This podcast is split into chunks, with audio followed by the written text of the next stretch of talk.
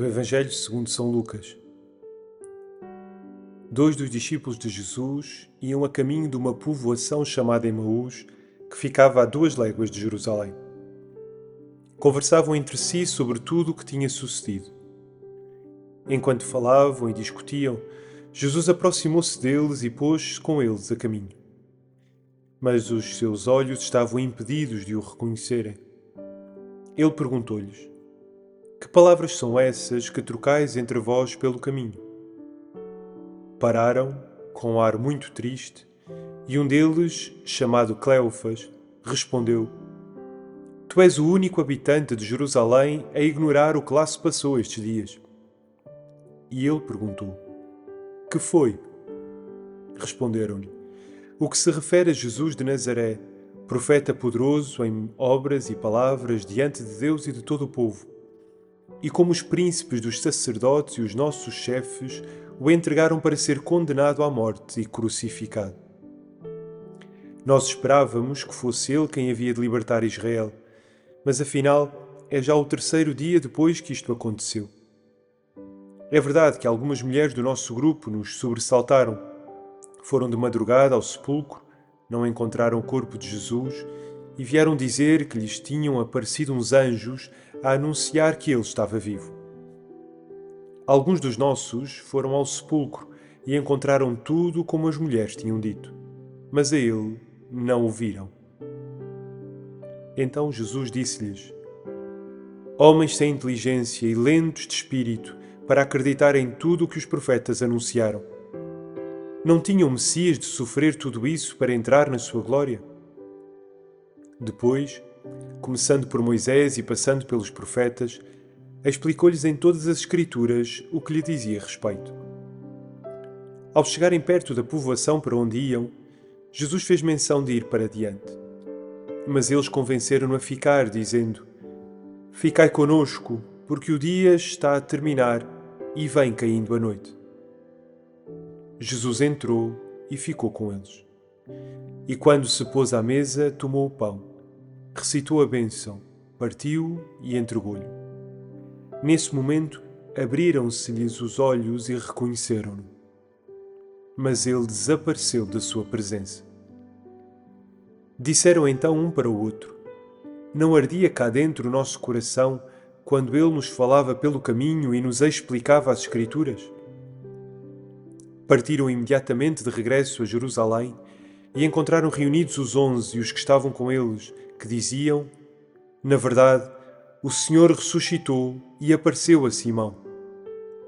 E eles contaram o que tinha acontecido no caminho e como o tinham reconhecido ao partir o pão. Do Evangelho segundo São Lucas. Dois dos discípulos de Jesus iam a caminho de uma povoação chamada Emaús, que ficava a duas léguas de Jerusalém. Conversavam entre si sobre tudo o que tinha sucedido. Enquanto Primeira falavam pista. e discutiam, Jesus aproximou-se deles e pôs-se com eles a caminho.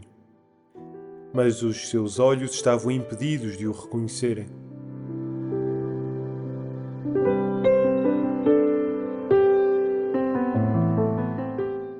Senhor Jesus ressuscitado, com a tua ressurreição parece que estás ainda mais próximo de nós. Quantas vezes te aproximas de nós e te fazes nosso companheiro? Diariamente te colocas ao nosso lado, ainda mais perto dentro de nós, mais perto que nós próprios de nós mesmos. Quantas vezes, como estes discípulos, também não te reconhecemos?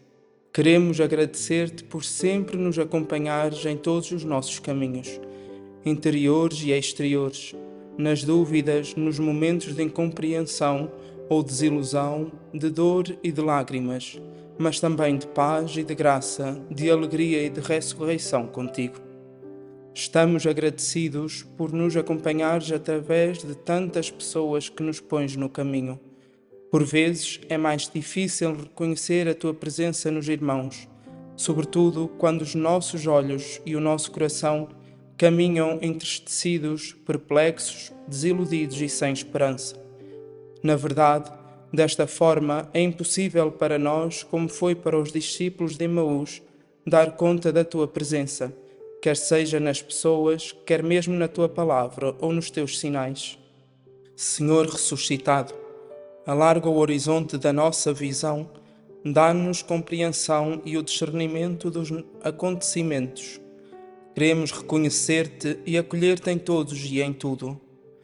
Jesus, que és o caminho e o fiel companheiro, te pedimos pelos teus sacerdotes. A seu lado, explica as Escrituras, orienta o seu olhar para o essencial, para a vida verdadeira da fé, da esperança e do amor. Acompanha cada seminarista pelo caminho da vida, assiste-os e guia cada um deles para a verdade total e única.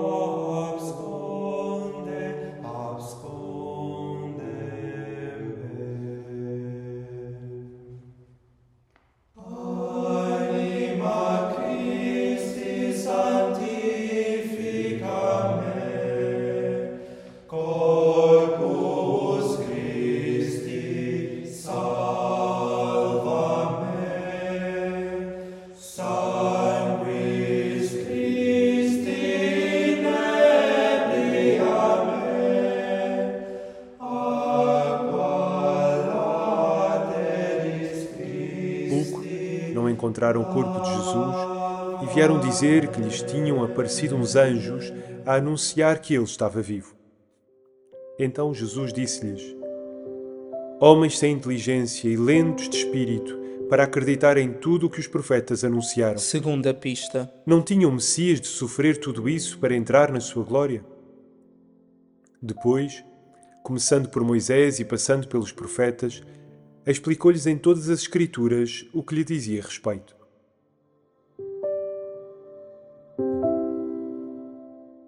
Senhor Jesus, os teus discípulos não sabiam interpretar as Escrituras, esmagados pelos acontecimentos da tua paixão e morte. Não reconheciam os sinais e a presença da promessa feita a nossos pais, da aliança de Deus com o seu povo os sinais messiânicos que tanto marcaram a tua vida, como as curas, o perdão, o anúncio do reino e do amor do Pai pelos pequenos e pelos pobres, foram cobertos pelo nevoeiro da tristeza e da desesperança. Assim somos nós, tantas e tantas vezes, lentos de espírito para ler a promessa na própria vida, sem inteligência para afirmar que aquele que nunca faltou ao seu povo também agora não nos faltará.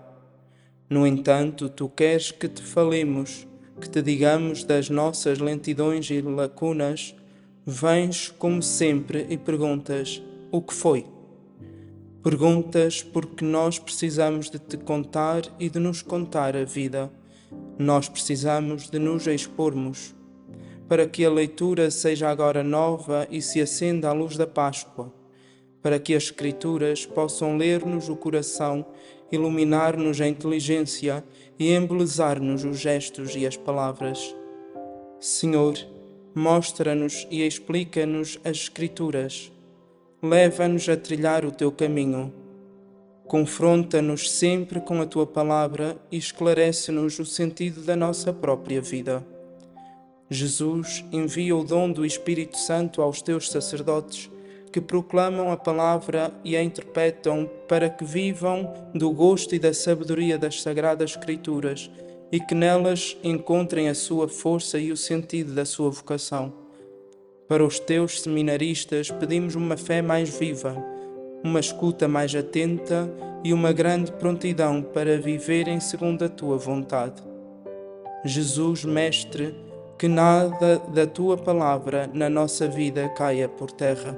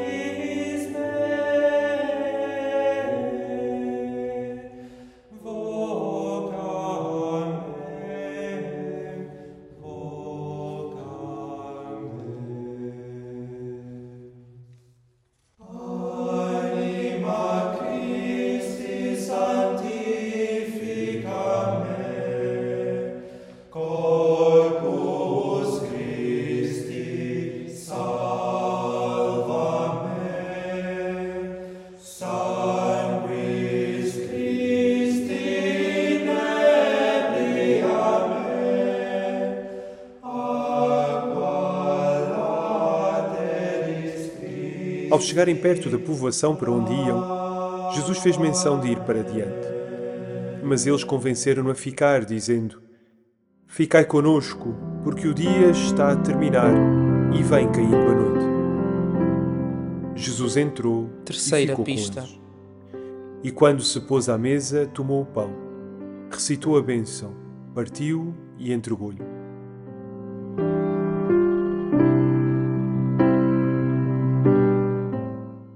Jesus, os discípulos reconheceram-te prontamente pelo gesto de partir o pão, ou seja, o gesto da Eucaristia.